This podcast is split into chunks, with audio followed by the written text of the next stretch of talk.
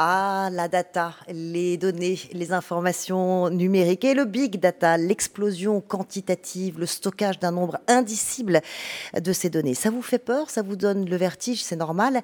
Euh, c'est vrai que ça nous semble abstrait et pourtant c'est partout dans votre vie quotidienne, dans vos achats, dans votre géolocalisation, vos réseaux sociaux.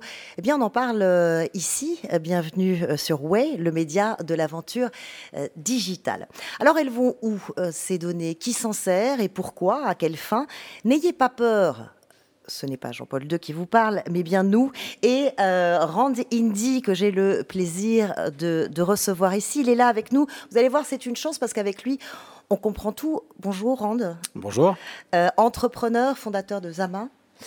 Euh, spécialiste de l'intelligence artificielle et du chiffrement.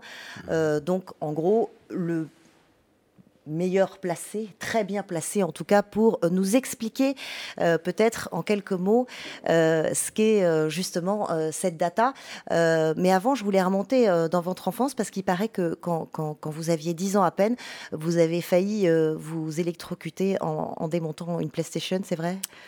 Ça, je pense que j'avais 7 ans. 7 ans. À 10 ans, à 10 ans, en fait, c'est quand j'ai appris à coder les ordinateurs, justement parce que ma mère en avait marre que je m'électrocute en démontant des choses. Donc elle m'a dit, il vaut mieux écrire du code et le casser que de casser les machines et s'électrocuter. Mais qu'est-ce qu'on comprend euh, de ce monde-là euh, quand on a cet âge-là? Qu'est-ce que vous cherchiez? Je cherchais en fait une façon de, euh, de, de, mettre un petit peu, de concrétiser les idées que j'avais en tête. Et, et c'était au tout début de l'Internet, on parle des années 90. Et je me souviens qu'à 14 ans, avec un copain, on avait monté un réseau social, donc en 1999, c'était vraiment il y a super longtemps et qu'à l'époque déjà, on se posait les questions de, de, data, des questions de protection de ces data, parce qu'on avait tous les messages que les gens s'envoyaient entre eux sur le réseau social. Ah bah, justement, nous, la question qu'on se pose, est-ce qu'on peut protéger ces données personnelles? Alors oui, absolument.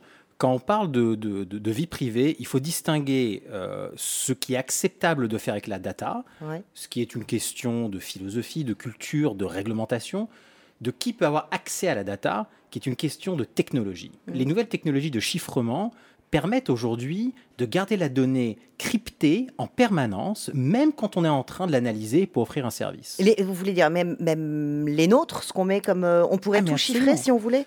Aujourd'hui, la technologie existe, Elle existe pour qu'Internet, dans son ensemble, soit crypté de bout en bout en permanence. Et là, on parle véritablement de protéger l'accès à la data, pas d'en empêcher son utilisation. Mhm. Donc on n'enlève aucune opportunité aux entreprises d'exploiter ces données, on enlève juste le risque que quelqu'un y accède de manière illégitime.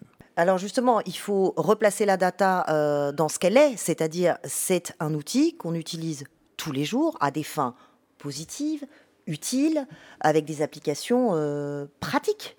Mais bien évidemment, on voit par exemple l'intelligence artificielle nécessite de la data, parce que c'est à partir de la data que l'IA apprend ce qu'elle apprend.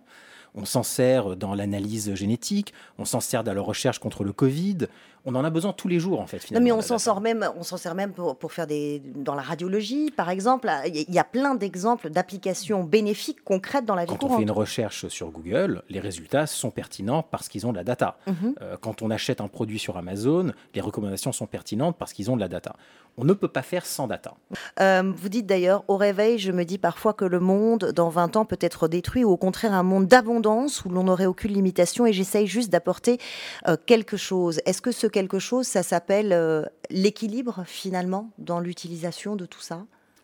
Ce que j'essaie d'apporter, c'est une façon pour tout le monde d'utiliser la technologie sans avoir besoin de se soucier des conséquences sur leur vie privée. Mhm. Parce que si on a tout le temps ce, frein à l'adoption de la technologie, parce qu'on ne sait pas trop ce qui va se passer, on ne connaît pas trop les conséquences, on, nous cache un peu des choses, finalement, on n'utilise pas la technologie autant qu'on pourrait pour résoudre les problèmes auxquels on fait face. Mm. Je suis de l'avis qu'aujourd'hui, on ne peut plus revenir en arrière. On ne peut pas avoir moins de technologie. Mmh. La technologie, elle est faite pour rester. Et il faut au contraire trouver des moyens d'en utiliser encore plus pour résoudre les problèmes du futur. Et pour ça, il faut qu'on se sente en sécurité quand on le fait. Donc, on n'a plus raison euh, d'en avoir peur. N'ayons plus peur des, des datas. Finalement, c'est un message rassurant et même un message d'espoir que, que vous nous donnez aujourd'hui. Il ne faut pas avoir peur d'utiliser les données parce que les choses qui nous font peur aujourd'hui ne sont pas obligatoire dans le futur. Merci beaucoup, euh, Randindi, d'être euh, d'être venu nous expliquer tout cela ici sur Way. Merci. Merci.